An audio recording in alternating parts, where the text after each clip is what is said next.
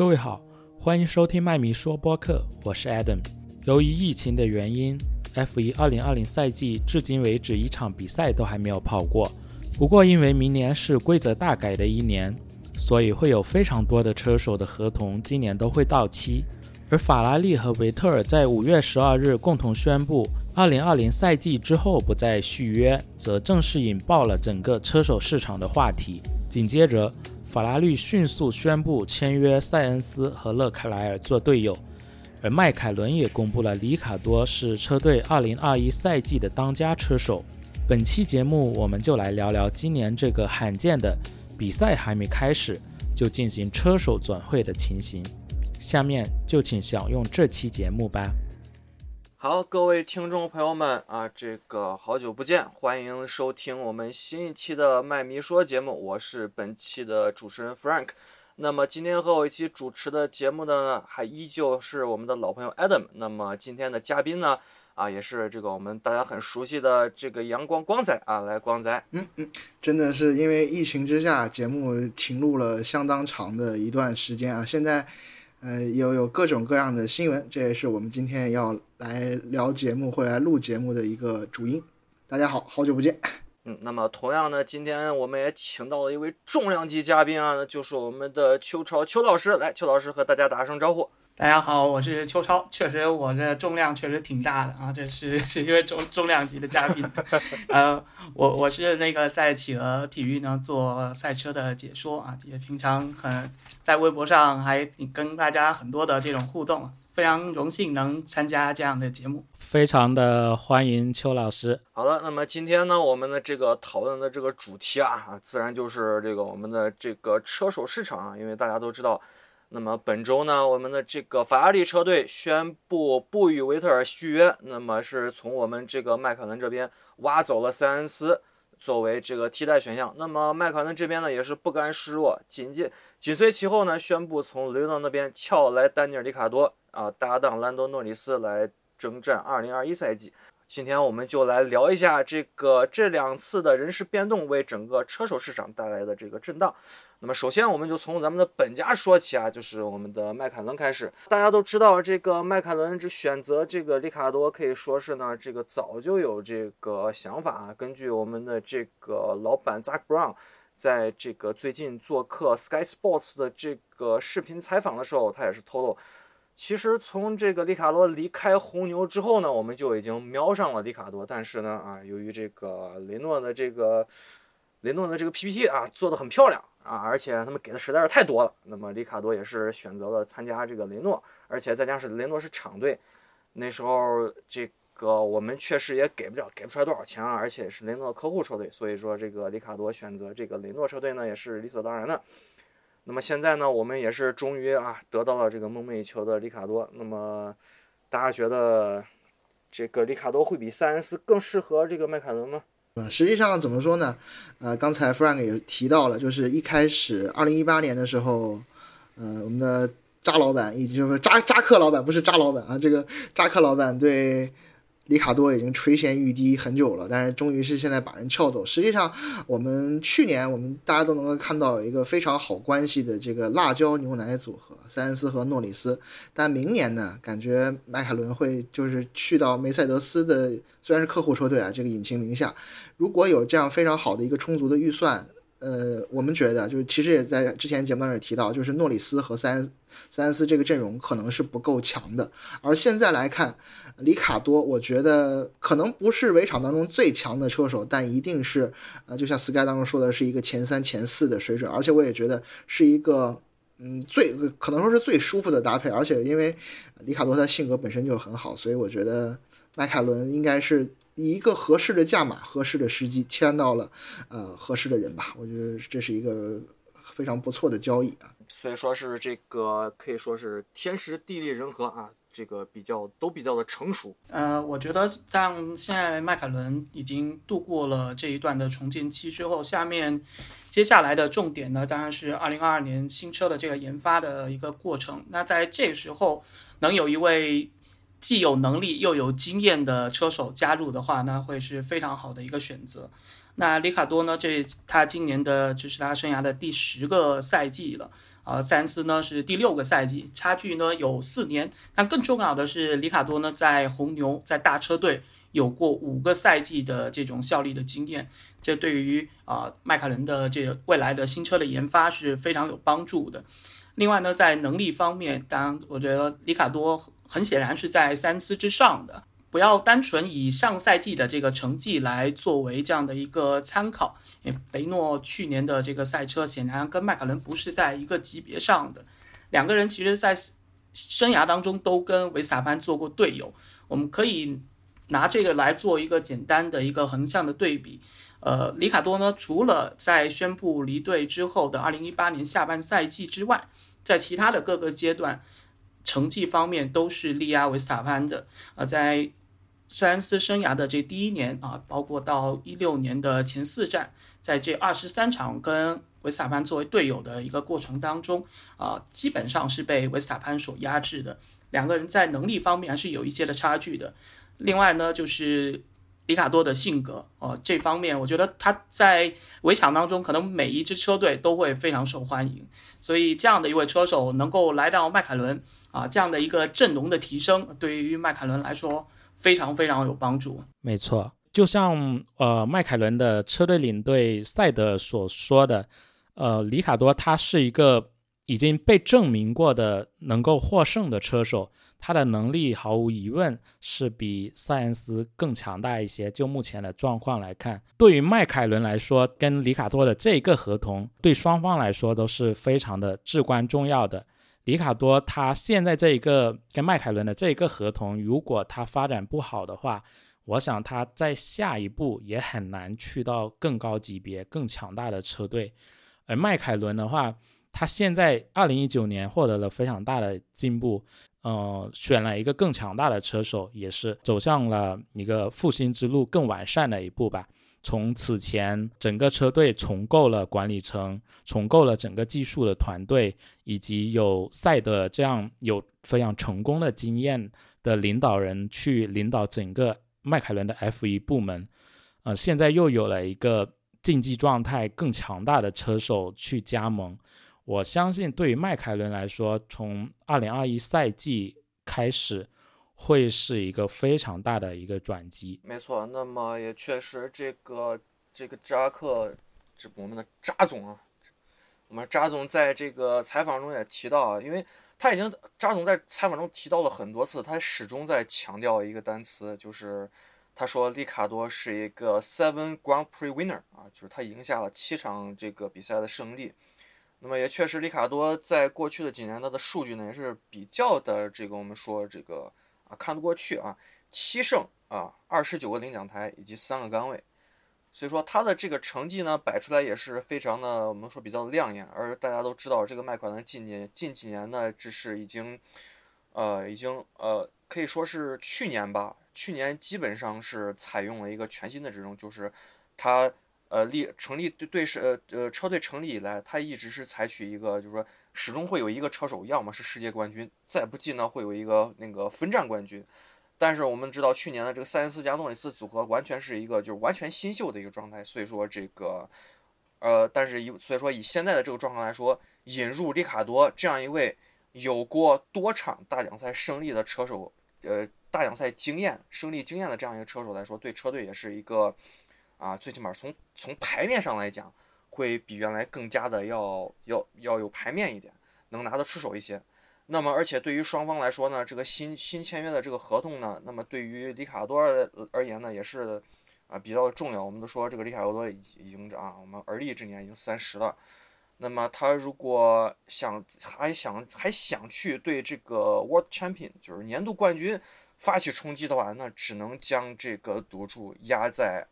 我们这个21年这个切换成这个梅赛德斯引擎的迈凯伦身上，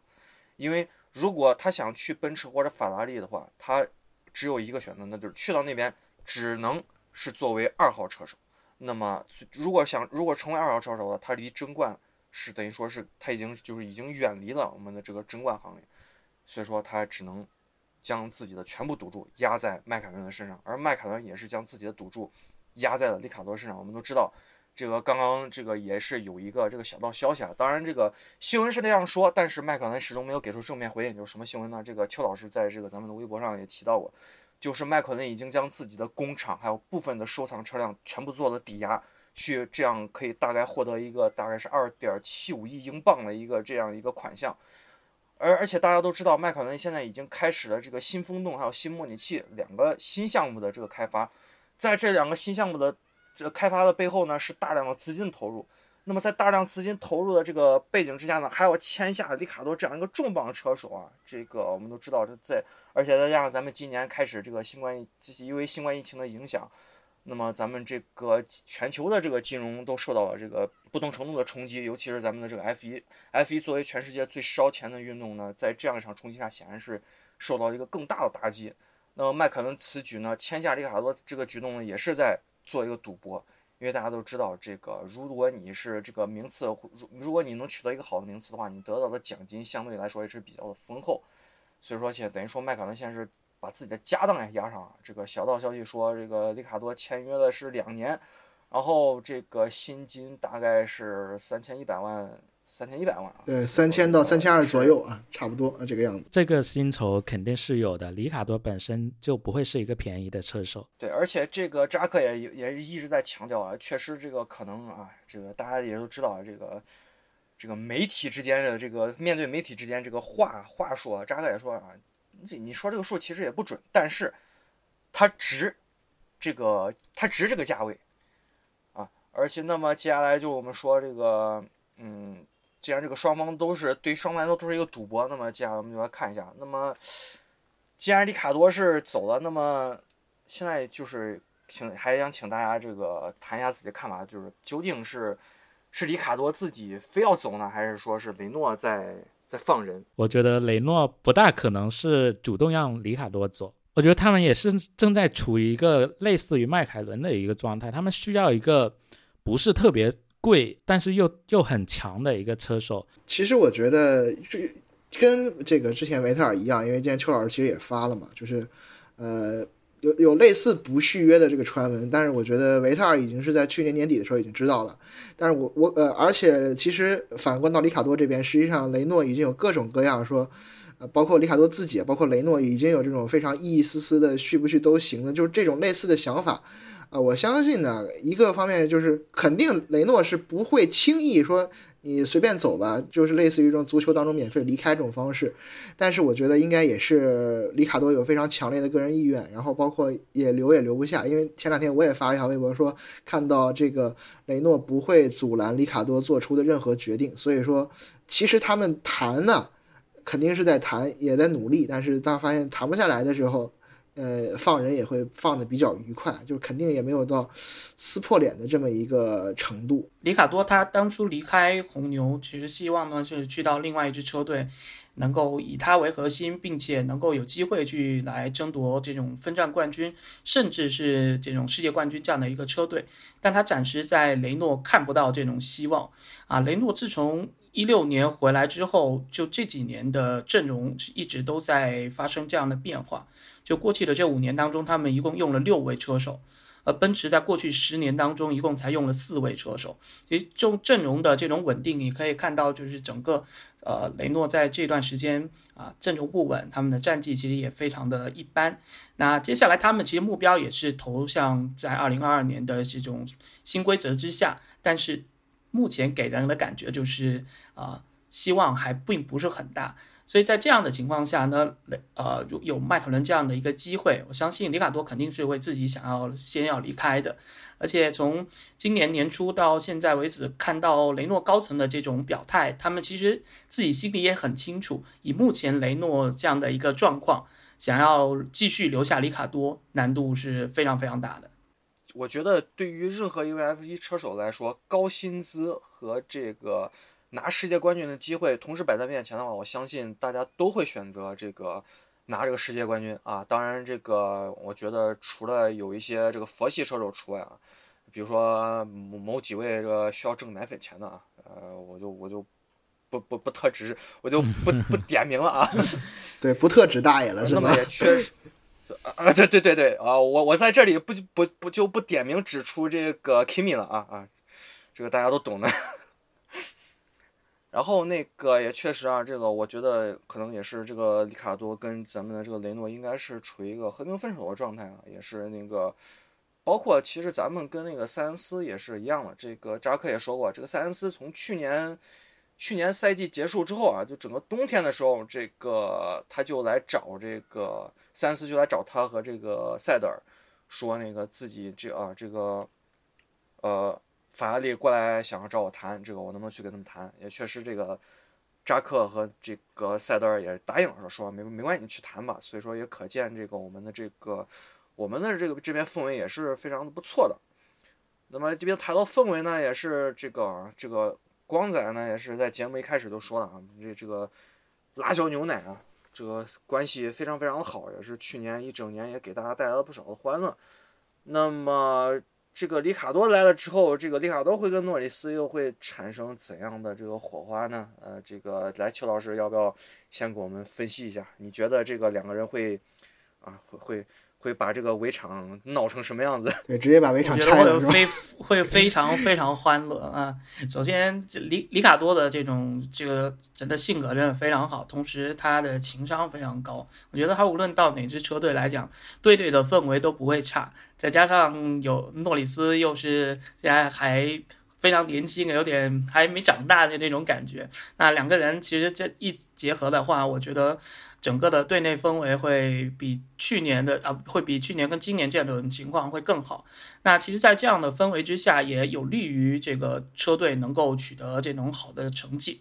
然后两个人来讲呢，里卡多的经验包括能力远在现在诺里斯之上，他的到来之后也能够帮助诺里斯来成长，这对于车队来说未来也是非常好的事情。去年的时候我们也提到了，当然我们当时不是去年，就是上次录节目的时候也提到，就是如果不出什么意外的话，塞恩斯和诺里斯这个阵容会用到这个5年到8年，但是没有想到啊。但是现在来看呢，我们其实前两天也跟这个 Frank 他们聊天也聊到说，如果是有人去挖诺里斯的话，可能要用整个工厂来换，就是你横算竖算的这个麦队是不会出像这个诺里斯这样非常年轻又有才华的一些车手，你无论换上谁呢，他都是一个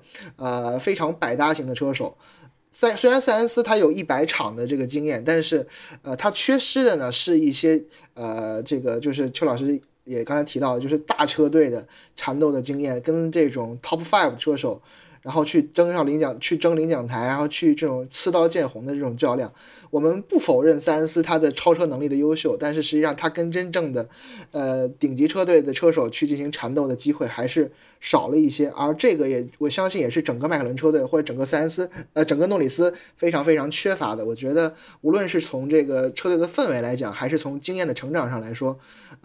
迈凯伦的2021赛季都会非常非常值得期待，而且预算很充足。奔驰的这个回归呢，我觉得迈凯伦会是非常非常值得期待的。但是我也不知道是为什么，就大家有一种这种类似的感觉，好像这一个官宣转会之后大家都过年了，好像今年都不用跑了一样。但是今年对还是要干活的啊，还是要把这个辣椒服侍好啊。里卡多的到来我认为是对诺里斯的一个终极的一个测试。从上个赛季可以看到，诺里斯他的单圈速度是非常快的，但是里卡多他此前在红牛也是有拿过杆位，然后也是一个分站赛冠军的车手。那么对诺里斯这一个新秀来说，他毫无疑问是一个完美的标杆。来到迈凯伦，对诺里斯的成长，然后对整个车队共同的进步，无疑从这一点来看是非常正面的。诺里斯他是一个强大的新秀，反过来也可以给到里卡多更多的动力去保持他的领先的位置。作为一个迈凯伦车迷，我觉得这个整个交易是非常满意啊。我们说这个辣椒牛奶的组合可以说是非常的融洽，但是这个虽然说塞恩斯比诺里斯的这个 F1 经验要丰厚许多，但是呢和里卡多相比呢，我相信里卡多能够给到诺里斯其实能够给到更多的压力。那么他的成长呢，他的成长曲线我相信也会比这个和塞恩斯做队友时期这个成长要来的迅速的多。更重要的是，我觉得里卡多他也是一个 team player， 他不是那种去到哪一支车队他都要独霸这一个不是那么抢车手位置的那种人。对对对，我觉得这个对迈凯伦现状的队内的氛围来说是格外的重要的。对，没错，我也是这样想的。而且就是我一直就是主张，我一直是怎么想的，就是为什么要签给里卡多，因为里卡多在这方面其实是可以跟434画等号的。就是说我可以这样说，里卡多21年来的时候，那个名义上啊，肯定还是会用，就是他肯定还是会用1号车手的车架，诺里斯估计还是2号车手车架。虽然说车架是这样分的，但是我觉得两个人应该还是跟那个334诺里斯17一样，其实两个人是不分1、2号车手的。车队会允许他们两个人在赛道上自由竞争，他们两个人地位是平等的，他们两个的资源是平等的，所以说这样会形成一个非常非常一个好的一个良性竞争的一个形式。相信来说，里卡多肯定是一个千万级别的合同，资源上肯定会稍微多一点，但我们不会出现像这个之前大家提过的这个阿隆索和范多恩这种完全诺里斯去有一个分冠车手过来或者世界冠军车手过来，那另一个就完全是个小白鼠。我觉得迈凯伦也做不出来这样的事情，而且这个我们的牛奶宝宝是完全这个迈凯伦自己家的这个亲儿子。而且实际上他也是在去年当中虽然成绩要比334差一些，但是他也确确实实牺牲了有个3-4次的样子，就是他是一个团队型的车手。我相信今年团队氛围的欢乐是一个，那么另外一个相信车队也有更长的和一个更好的适应的时间啊。两位在去年的这个新闻发布会上或者是围场里面经常也是打打闹闹的，这个氛围非常好。对，所以说我一直都说啊，其实里卡多明年要来迈凯伦，其实是在去年做了一整年的伏笔。你看看他跟诺里斯的互动，真的是哎。对，好，那么这个咱们的本家情况大概就是这样啊。那么我们就来接下来说一下这个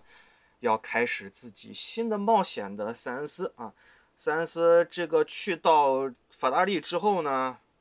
我们都知道这个为什么维特尔会被换掉呢？因为这个法拉利已经确定了未来会以这个我们的小勒克为中心。那么334过去之后，他会成为勒克的僚机吗？我觉得啊，就是大家也看到了，有报合同有报2的，大多数是报2的。但是邱老师那天微博看到，我相信也是这样，就是一个报2+1，后面有车手选项的这么一个合同啊。我觉得没有任何的问题啊，这个之前有很多分析，包括我也写了。我相信呢，这个法拉利一定已经是收到了之前不分1、2号车手，尤其在去年情况下，这种已经有内斗啊，这个关系不好啊，这种778的事情。今年呢，他们一定要找一个年纪比较合适，又不是那么贵，而且还有很好上升空间的这么一位车手。那么至于说这个是不是僚机，我相信啊，第一份合同的时候334一定是僚机。但是就是说第一年啊，那么未来如果他跑得好的话，可能会变成一个 1.5 的这么一个配置。我现在已经在想334其实在第2份合同，我们相信他能够去忍过第1份合同，但第2份合同如果真的两位车手相差不大的话，334能不能一直忍住，然后而且334是要给自己一个比自己小3岁的这么一个车手去做老2。我觉得两位车手任何人吧，就尤其年纪相差不大的车手来说，可能会有这种斗争心，也有可能法拉利如果真的斗起来的话，但是后话啊，也会喝一壶的。对，不确定这份合同里面是否包含2号车手的条款，因为像以前的时候，在舒马克时期，像巴里切罗包括埃尔文这些是有明确的2号车手条款的。当然现在来讲，因为勒克莱尔也只是在法拉利呢一个赛季而已，未来的5年啊，这样一个长期的续约，法拉利设想是把他培养作为车队的1号车手。当然我觉得一开始这个时候呢，可能不会有那么明确的这种1、2号车手之分啊。334第一年上来应该还是以适应为主，车队也不会有那么快的呢就让两位车手呢有不同的这种责任的分工，因为第一年可能334还是以适应为主，之后看两个人的一个情况的一个表现来看啊。我觉得从能力上来说，当然勒克莱尔现在在第一年过后，你可以看到他确实能力很强。而334来讲，他没有大车队的这种比赛的这种经验啊，我们也不确定他上限到底在哪里。但从过去的这几年能够来看出塞恩斯的下限是非常非常高的。那到大车队给了他一个这么好的平台，他能不能成为一个分站冠军甚至未来世界冠军的这种竞争者呢？还是之后的情况再来看一看吧。我认为这份合同不大可能在合同里面明确去规定塞恩斯一定是一个二号车手的角色，这一切我想都是媒体自己猜测的。法拉利跟勒克莱尔签了一个长合同，这本身对法拉利这样的车队来说，跟一个他并不算是完全证明自己的一个车手去签这么一份长合同，就是一个冒险的行为。他不大可能说现在就给这么一个新车手确立像之前舒马赫这样独一无二的这样的地位，这不大可能。刚才 Adam 也提这个 Adam 也提到，也是我之前一个就是一个想法也写到了我的这个文章当中，就是实际上你横看竖看勒克莱尔也才23岁，他呢非常非常的快，也非常非常的这个适应力强，从低级别方程式来这个走上来，包括有这个万千宠爱于一身，去年也是拿到了非常多的7个杆位啊，然后有两场的胜利，他横竖都非常快。但是呢，他的这个驾驶风格还并没有说完全的定型，他肯定还有非常长的这个上升的期。但是呢，我们并没有说他的一个真正的风格或者说心智还没有完全成熟。我觉得这也就是说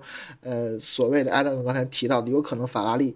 当然资源会多一些，但是它也会，这是存在冒险的地方。毕竟现在勒克莱尔是23岁，而不是33岁或者说30岁。对对，是这个样子。其实07跟08年那会儿，基米莱克宁来到车队拿着5000万的这种高薪，那会儿的他跟马萨的这种关系呢，就是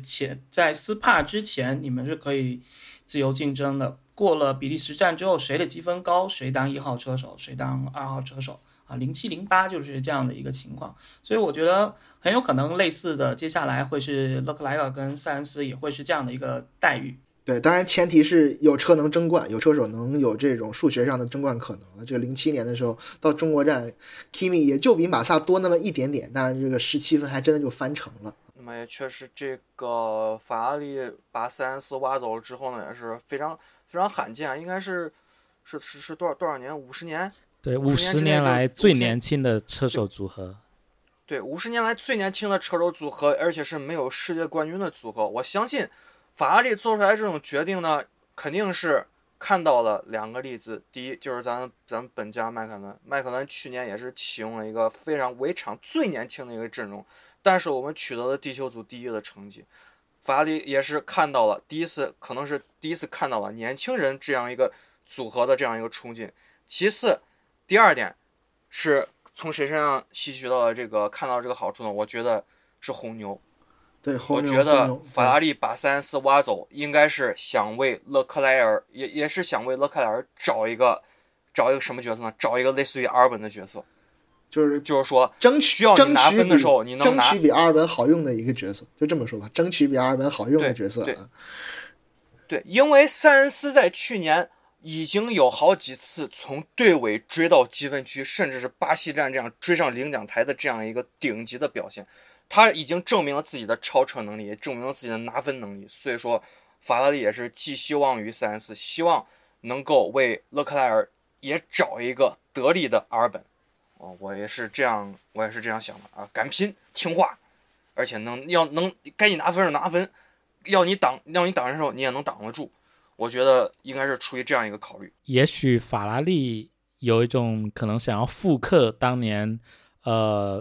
维特还年轻的时候在红牛那样的传奇的经历，让一个年轻车手去担当主力，然后迅速的获得成功，获得世界冠军。但是法拉利这种非常传统的老牌的车队毕竟不是饮料车队，我觉得这种组合对于法拉利这种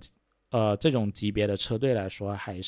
还真的是蛮冒险的。我觉得不算是特别乐观，如果他们的目标还是世界冠军的话。其实就有说这个当然是看到这个就是超话里面有人说这样签的话有可能会让法拉利车队有点自降身价，你们觉得有这种可能性吗？因为毕竟2位车手实在是太年轻了一点。法拉利已经10多年无冠了，我觉得这是一次跟身价没关系了，是吧？这不是，这10多年无冠了这种情况下，他们沿袭了这样的一个思路。这10多年当中，基本上除了07年当时基米莱克宁还没拿世界冠军之外，每一年都是有世界冠军加一位比较得力的2号车手。那在这样的一个模式之下，10多年都没有拿冠军之后，我觉得是时候可以做一些的这种转换，做一些的转变。这来讲，这样的一个冒险当然是一种豪赌了，但如果是能够成功的话，2位车手都非常年轻，那之后的这种职业生涯还非常非常长，这也不是为一种好这样的一个尝试吧。对，那就只能拭目以待了。那么接下来这个有人欢喜就有人愁啊，这个既然334来了，那么就代表着这个我们的四冠王维特尔要丢掉自己的席位了。那么你们觉得维特尔下一步要去哪里？退役。我觉得没有其他的选项，没有其他选项了，至少2021年是不会有车手席位给他了。然后最理想当然看休息1年，或者是像头哥这样等这样的一个契机，看能不能再回来。其实现在媒体上有在传说奔驰，但我觉得这是基本上等于0%的这种可能性。对啊，雷诺他更不可能选择了，连迈凯伦他都不打算在这种就是可能还现在没有到这种争冠能力的时候，不想过来的情况下，雷诺这个大门基本上就关闭了，那只剩下奔驰，但奔驰的可能性我觉得是0啊，那就只能剩退役了。而且确实，这个维特尔他本人在这个声明中也提到，他需要这个1年的时间啊。I myself will take the time I need to reflect on what really matters when it comes to my future。啊，他需要一些时间去好好的规划一下自己的未来，所以说我觉得他明年也可能是我们的四冠王就此呢可能会暂时的离开我们 F1 的这个舞台。这个基本上大家都这个我觉得都非常的认同，就是临时性回家种田或永久性挂亏，是吧？可能我怎么说呢，就是如果雷诺他的这个就是说现在的完成度来说，他实际上是低于我们的迈凯伦车队的。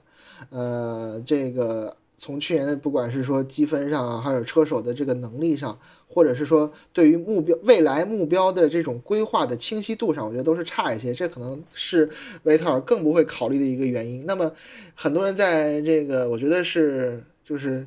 特别非常一种假乐观，或者就是一厢情愿，但是我觉得博塔斯，我刚才前2天特意查了一下，他大概的合同是800到850万，是一个非常非常好用的2号车手。那么不管他是一个就是听话是听话，但是他也真的是汉密尔顿你挡不住的，你顶不住的时候，他能够去拿到杆位，他能够去拿到冠军，甚至是拿到很多的一个积分。那么我们就暂时不考虑说现在去年维特尔的4000万的年薪，我们来给他打个折，对吧？我们来给他打个折，你打到2000万左右，奔驰去买一个2号车手，那完完全全是一个赔本的一个情况。我觉得如果真的维特尔去奔驰，那我觉得只有一个可能性，那就是突然汉密尔顿说我不开了，那你随便。这个可能性实在太渺小了。对，除非这个汉密尔顿已经拿到8冠了，我觉得也有这可能。而且确实这个维特尔他自己的状态其实也是有所下滑的，我们也可以看到去年他一整年有多少的失误，有多少次打滑，而且尤其是这个在去年这个法拉利的主场蒙扎，队友一个刚上来的这一个新秀替法拉利拿下了主场冠军，维特尔呢，那苏联叫什么来着？阿斯卡里文逼了，对，阿斯卡里文直接当着全体 Tifosi 的面，居然发生了一个那样的失误，我觉得那个失误其实应该是断送他法拉利生涯的这样一个一次 spin。而且我觉得去年他一整年他的表现确实真的是他的状态真的是不好。如果去年虽然说赢了一场，我们说去年虽然说在新加坡赢了，那我觉得我在这里可能说一些比较，我觉得可能我的说法我的想法比较偏激。我觉得如果不是车队做局，把这个勒克莱尔把这个勒扣给做下去，他这个冠军根本都拿不到，他可能今年会顶着全年无冠的这样一个这样一个怎么说呢，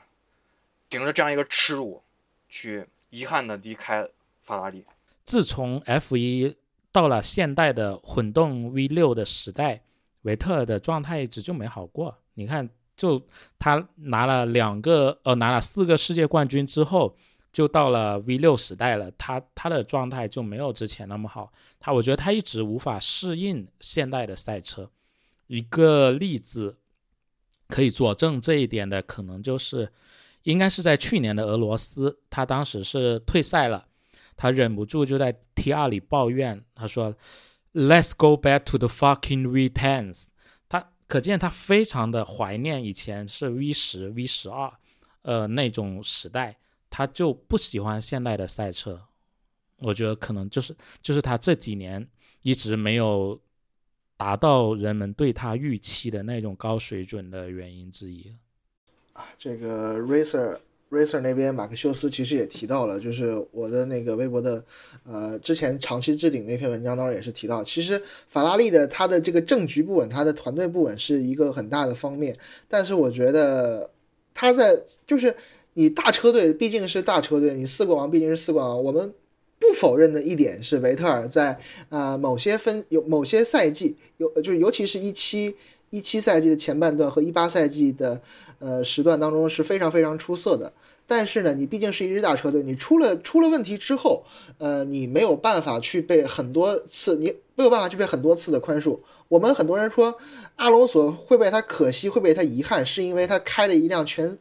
围场，当时2012年是一台这个基本上第4或者第5快的赛车去争冠。你这个时候你丢了你就丢了。但是呢，维特尔开了一辆基本上全围场第一、第二的车，你到最后，当然机械故障17年是很大的一个原因，日本站的火花赛等等情况，但是你到比赛的后段，你根本没有机会去争冠，然后加之刚才 Adam 这个 Frank 提到的非常多的这种阿斯卡里湾的失误啊、巴林站的打转啊，这个等等这种相对来说愚蠢性的，或者是非常跟4届世界冠军不匹配的这么一个情况的失误，我觉得可能就是他离开的非常重要的一个原因。当然也有很多人说究竟把维特尔生涯断送的究竟是哪次失误，但是更多人会选择是在18年德国站领先当中直接刚墙上的那一次。对对对，那一站太印象深刻了，直接把他争冠的形势丢掉了。从那一站之后他争冠的局势就急转直下。对，说如果那站他如果不撞顺利的拿到冠军的话，说不定那年的总冠真的是他。不就是不能说一定是他，但是一定说汉密尔顿不会后面就赢得那么轻松，然后维特尔到处乱转，是吧？没错。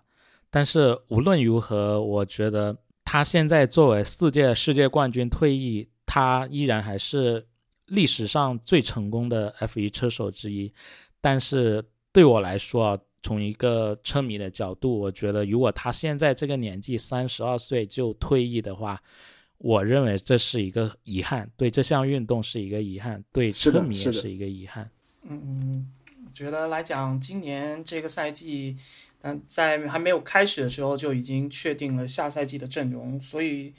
2020赛季对于维特尔来讲可能会是这6年当中最困难的一年啊，车队肯定会在很多的一些资源，包括一些下赛季的研发方向方面，对他来讲就不会对他公开消息。就像去年在奥康确定去雷诺之后，他在奔驰内部其实他有很多的这些会议都没办法去参加了。那在赛车可能这方面来讲，资源会完全倾向勒克莱尔的情况下，这个赛季他想要取得好成绩不会很容易，所以也是希望他能够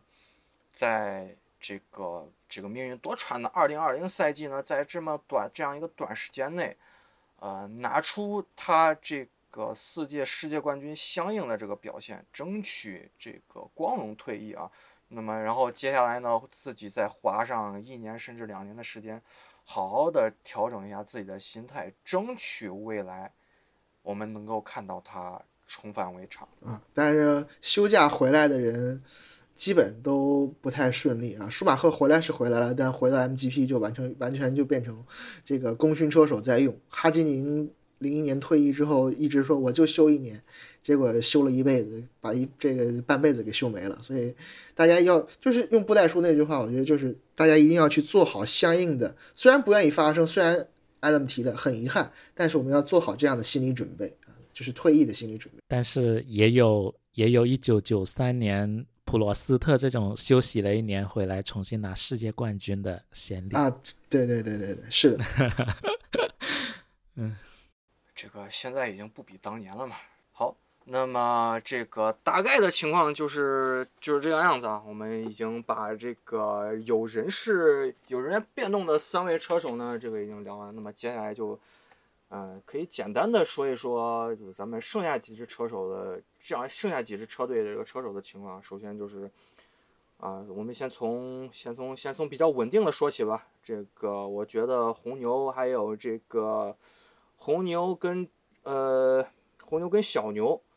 还有这个我们的哈斯匪帮，我觉得这三支车队可能相对来说会是很稳定的一个，就是基本上不会发生大变化的。这样三支车队，哈斯有可能全换了，基本上哈斯也有可能全换了。我靠，真的是！我觉得最稳定、基本上不会变的，应该是现在的赛点，明年的阿斯顿马丁。你看佩雷兹的合同已经定了，另一个是老板的儿子，还怎么变？对对，这个应该是最稳的，这个应该是最稳的。阿斯顿马丁应该是最稳的。其实我觉得红牛也应该是最稳的。红牛不会动了，大牛是不会动的。对对。对，大牛不会动，伊格已经锁死了。二号这个堪比这个，我们可以说，可以算0.7 个博塔斯吧，对不对？这个阿尔本也是非常稳的，对不对？所以说，我觉得短期内这两个人也是应该不会动的。对，阿尔本除非他这赛季会大失水准，不然他的席位基本都能保住了。而且这个小牛我觉得也应该非常稳，因为现在这个红牛，我觉得红牛下面的这些人也是没有人，我觉得好像也没有人可用的啊。这个一会儿我们先放到后面再说。那么接下来啊，梅奔我觉得应该也是比较稳。汉密尔顿不用说了，二号车手博塔斯，我觉得博塔斯除非他自己作死，否则他的这个二号车手应该也是稳的。这么便宜好用的二号车手去哪里找啊？对，而且我觉得如果他如果状态下滑的话，后面应该有人顶上。你比如说像这个拉塞尔啊，你甚至包括这个古铁雷兹啊，甚至包括在跑 F1 的这个范顿还有德弗里斯啊，其实这个梅奔后面的车手还有很多没地方安排。所以说，我觉得博塔斯想要保住这个二号车手的席位，可能自己还需要注意，不要去犯特别大的错误，比如说这个去年德国站这样子啊，这个撞墙实在是unforgivable。实在是比较有点不能去原谅了。那么接下来应该是这个我们的雷诺，我觉得奥康应该不会变了啊，法国人配法国车队，这个、对，奥康是稳的。现在就在猜老二是谁是吧？或者是涛哥。奥康是明年还有合同，他当时签了2年，所以明年这是肯定会留的啊。剩下的就是另外一个车手到底是谁。对，现在大家都在传这个可能头哥要回归啊，甚至说有传这个自由媒体也要替这个雷诺去掏头哥部分的工资来，希望头哥回到这个雷诺。所以说我觉得啊，这个看到时候再看再说吧。那么其实大家一直忽略的一个选项就是霍肯波当年也是这个去年也是非常遗憾啊，这个雷诺没有选择的跟他续约，那么他会不会回来也是一个未知数。但是我觉得头哥回来的意义在哪里？他最想要的就是开一辆能够获胜，甚至能够争夺世界冠军的车。但是雷诺现在的位置很显然无法满足他这一个要求。那他回来对他的意义在哪里？那对雷诺的意义在哪里？雷诺前两天刚看到他们领队的发表的一个观点，就是他认为雷诺未来要把钱投资在技术研发上。但是头哥很显然不会是一个便宜的人选，我们等看吧，看看这个究竟会怎么样发展。那么接下来阿尔法罗密欧，阿罗应该也是稳的吧？这个基友是稳的，肯定要在 Kimi 不一定了 ，Kimi 基友肯定想跑不跑再说是吧？看他自己的意愿了。对，我觉得 Kimi 可能。自己也要多考虑一下，因为确实如果 Kimi 自己要退的话，肯定后面阿罗，因为我觉得法拉利肯定也是要塞个人过去，塞个人过去。米克舒马赫如果他在 F2 能够有好的表现的话，上阿尔法罗密欧历练应该也没有太大问题吧。对对，这个米克我们这个公子啊，这个肯定在进法拉利之前肯定要先进阿尔法这个去磨练一下。那么接下来这个最后一个啊，这个一言难尽啊， Williams 不知道，就是有，因为有传说法是今年拉塞尔最后一年，也有传明年拉塞尔最后一年，我不太确定。但是拉提菲现在已经算是车队小老板了，所以他只要想跑应该有。奔驰青训当中有驾照比较稳的，暂时还看不出来。那么反正奥康反正是不会回威廉姆斯的，所以到时候再看吧。我是觉得奔驰的二号车手在就是2021赛季很有可能会有这种变数，就博塔斯这个来讲跟拉塞尔两个人可能会是竞争这样的一个席位嘛。但去年是博塔斯生涯最高光的赛季了，无论从分站冠军数、杆位数、领奖台数、积分数，包括年终排名，这都是生涯的新高啊。当然来讲呢，因为他的薪资其实来讲是不低的啊，800多万。那明年续约之后，汉密尔顿很有可能就到5000万了。那这个来讲，这个差跟今年来讲是涨了不少。那奔驰其实在未来会不会接着跑 F1 这一方面，其实也都是有一定的这种悬疑在的。母公司会不会接着有那么大的投入，这是一方面。那如果换成拉塞尔上来的话，那在薪资方面可以有一些部分的一种节省。那两人在能力上面，我个人觉得拉塞尔能力是不差的，那给他这样的机会也是有可能啊。今年来讲，对于博塔斯来说，就需要拿出比跟去年一样甚至更好的表现，才能够保住2021年的席位。那么实际上这个赛点虽然稳了，这个 Adam 或者 Brown 其实都提到赛点虽然稳，但是我觉得明年这个马丁队变成这个厂队套壳车，但是是厂队配置，钱或者是什么都没有问题。如果他们真的有野心的话佩雷兹不用提，非常稳。但是虽然是公子哥，但是这个丝绸感觉不够强，看看能不能赛点这边能够挖到谁。毕竟如果是真的有点野心想去争台子或者争冠军的话，那至少是 0.7 个里卡多或者半个里卡多的这么一个配置吧。我觉得可能斯图尔反而虽然是公子哥，但是今年他肯定要使出更大更大的劲。那么这个 W10P 就是这个 P 是 pink 粉色的那个 P 对对，那么实际上是给他一个就是说展示自己也好，或者救命自己也好的这么一个机会。我相信今年就跟邱老师一样，他跟拉塞尔可能要他跟博塔斯可能要肩负一样的工作。其实来讲红牛这方面，我觉得阿尔本真的去年上来之后的表现，确实令我感觉非常非常惊讶，非常非常稳。在去年这9场比赛当中，8次拿到了积分啊！巴西要不是被汉密尔顿撞了，应该整个这9场都能够拿积分的，而且台子可能也有了是吧？台子也可能有了。这8场当中最差都是第6名，这8场拿分总共拿了76分，就比维特尔少了8分，就在这下半赛季，所以表现非常非常好啊！在这样的情况下，加斯利跟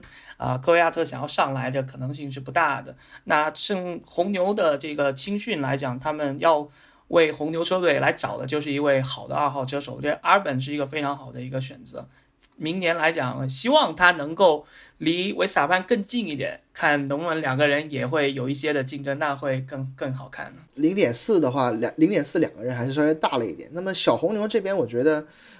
加斯利是稳的，那么科维亚特呢，实际上还是去年比加斯利稍微就是加斯利即使回去之后还是稍微差了一点。但是小红牛就阿尔法托瑞这边呢，底下很多人他们也悄悄的完成了这种回收的或者签进来的这个人员的更替。小红牛人现在已经不缺人了，但是什么呢？跟雷诺一样缺驾照，所以暂时我觉得小红牛的话呢不会存在说抢人的情况。但是如果真的有维普斯或者角田裕一任何一个人在 F2 或者 F 这个 Super Formula 这种高级别的比赛当中跑得不错有驾照的话，那么科维亚特这个席位也可能会稍微就只能说稍微哆嗦。我们提到了这个除了围场现有的这些车手之外呢，就是我们的后起之秀们。那么众所周知，这个咱们的这个围场内的这个青训体系啊，我没记错的话，应该是有三大体系吧，梅奔青训、红牛青训、雷诺青训，还有法拉利青训，四个青训体系。威廉姆斯也有，但是基本上上不来人了。对，威廉姆斯可以忽略不计。不要这样，太伤人了。那么这样，那么这四大青训体系呢，我觉得啊，那么接下来就应该是这个我们的这个光仔还有邱老师你们两位的专场，那么就大概给大家这个介绍一下概况嘛。我觉得，以我的这个一些这个比较浅薄的这个略微的了解，可能现在目前大家所有青训体系的情况都是这个手上没人，而且这个分不够的这样一个情况。是这样的，就是呢，这个法拉利的青训啊，是米克他已经在2018年拿到了 F1 F3 的总冠军，驾照呢已经是有了，但是呢，去年之后呢，这个 F2 他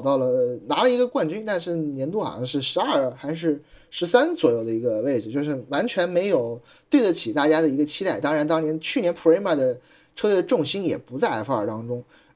这就是说我之前也提到，米克呢，他的这个名字，我们也大家聊到这个问题，就可能他会值得一个2年到3年的这么一个席位 F1 的席位，他迟早会有，但是呢你得要跑出一个服众的成绩。他呢不管以后是去法拉利还是在阿尔法罗密欧，他应该都会去，但是实际上我们暂且相信，其实你横竖一算呢，基友反而是最惨的，因为你现在你基友看似稳，但是未来呢米克可能上来不会影响他，但后面你施瓦茨曼也是去年的 F3 的总冠军，已经有了驾照，那么阿姆斯特朗也是法拉利青训的车手，埃洛特是周冠宇的队友，这算是法拉利 F1 这个青训当中的四人帮，都在这个 F2 当中。你可能1-2年难当大任上不来，但你不可能2-3年之后还上不来，你总得上来一个人试一试。所以你左想右想呢，实际上这个基友反而会相对来说惨一点。那么刚才其实我也提到了这个雷诺这边，我觉得就是周冠宇也好啊，或者是龙加德这些车手也好，雷诺也是一票子人啊，17、18、19、20的都有，但是呢都没有驾照，所以暂时周冠宇是最接近的，但是他要去补一补分啊。小红牛也是一堆人，但也要补分的一个情况。当年这个冠宇跟这个米克啊，跟我们公子当年跑 F3 的时候，我确实啊，我也是那个。也是突然这个发现的啊，我觉得确实这个单从水平上讲的话，我觉得可能当年这个米克公子跟这个冠宇之间的这个竞争，最终是以这个米克胜出这样一个结果来结束了这个 F3 赛季。我觉得其实可能冠宇应该要比米克强一点，因为从去年的 F2 就能看出来。当年啊，可能我这样说可能会有很多人这个啊持反对一下，但是我。确实当年跑 F3 这两个人在 F3 做队友的时候，给我有这样的感觉，就是说当年这个为什么这赛季过半的时候米克突然这个反杀，我觉得很大一部分原因是因为这个队内资源突然倾斜掉了。对，我觉得可能是因为这样一个原因。然后这个结果一晋升到 F2 之后，这个冠宇脱离这个法拉利青训体系去往雷诺青训体系，两个人的差距一下子就这个拉开了。马上就能看出来两个人的这个水平的这样一个真实水平这样一个差距。实际上周冠宇呢，他虽然在 F3 时间长，但是去年他拿到了这个虽然冠军没有啊，但是有5个领奖台，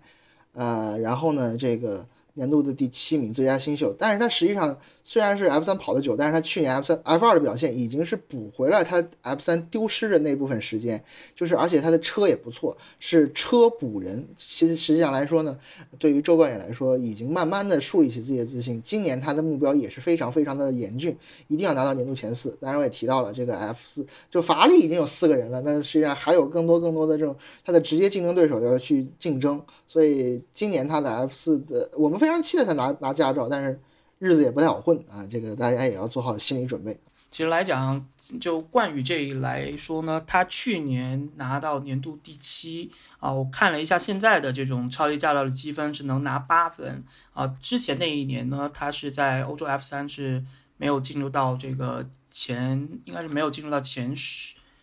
名吧。他第七就是欧洲 F3 也是第7是吧？对。Okay. 行，那其实来讲就是，那今年拿到一个年度前4，那在这个赛季来说，我觉得竞争压力是比上赛季还要来得更大的。主要的还是我觉得在 Prema 阵营， Prema 阵营当中，从去年他们主要是在 F3 把主要的精力都放在 F3， 那今年来说呢，他们几乎整个的法拉利青训都在 F2 里面，那 Prema 来说会把主要的这种资源都倾斜到这的情况下，整个今年的 F2 的竞争会非常非常惨烈。从去年的比赛我来看，周冠宇很稳定，但是攻坚战看起来还不是特别给力啊。今年的情况是我觉得是攻坚战需要提高了一点，街道赛对，还有街道赛。还有一个呢，就是今年的 F2 的赛季非常这个赛程非常非常密啊，这个对于每一个车手来讲都是一个非常非常大的考验啊。周冠宇希望他能够顺利拿到驾照吧。那明年奥康如果是坐定这样的一个车手席位之后啊，我觉得他从2021年进来 F1 的，从厂队进来 F1 的可能性是很小的啊。这样的话，因为雷诺的这个阵容实在会太年轻了，除非说有另外的一支车队，像之前传的坎波斯啊，如果能进来之后以雷诺作为客户车队，那对于雷诺的青训系统来讲是一个非常好的一个机会啊，看看有没有这样的这种可能性吧。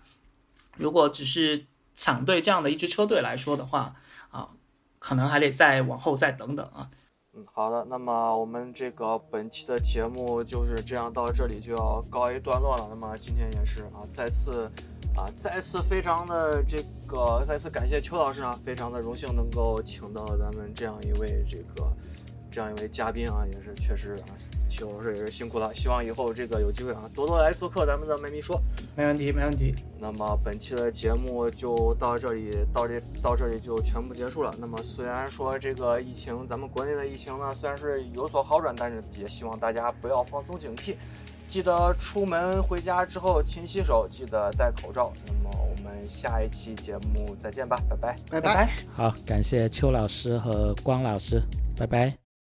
本节目由迈凯伦车迷俱乐部为您呈现。迈迷说是一档 F1 主题播客节目，我们在这里谈论这项我们所热爱的运动。你可以在 Apple Podcast 或其他通用播客客户端搜索迈迷说来订阅收听，也可以在喜马拉雅、荔枝 FM 等国内的音频平台找到我们。如果你喜欢我们的节目，那么请分享给你的朋友们一起收听，在你收听的平台给我们打分、写评论，欢迎你和我们进行交流，写信给我们反馈。我们的邮件地址是 hi@mclarenfan.club， 也可以在社交媒体上给我们留言，微博、微信公众号搜索迈凯伦车迷俱乐部都可以找到我们。也欢迎你加入我们的 Telegram 听友群和我们聊天，群链接在节目的 show notes 中可以找到。这里是麦迷说播客，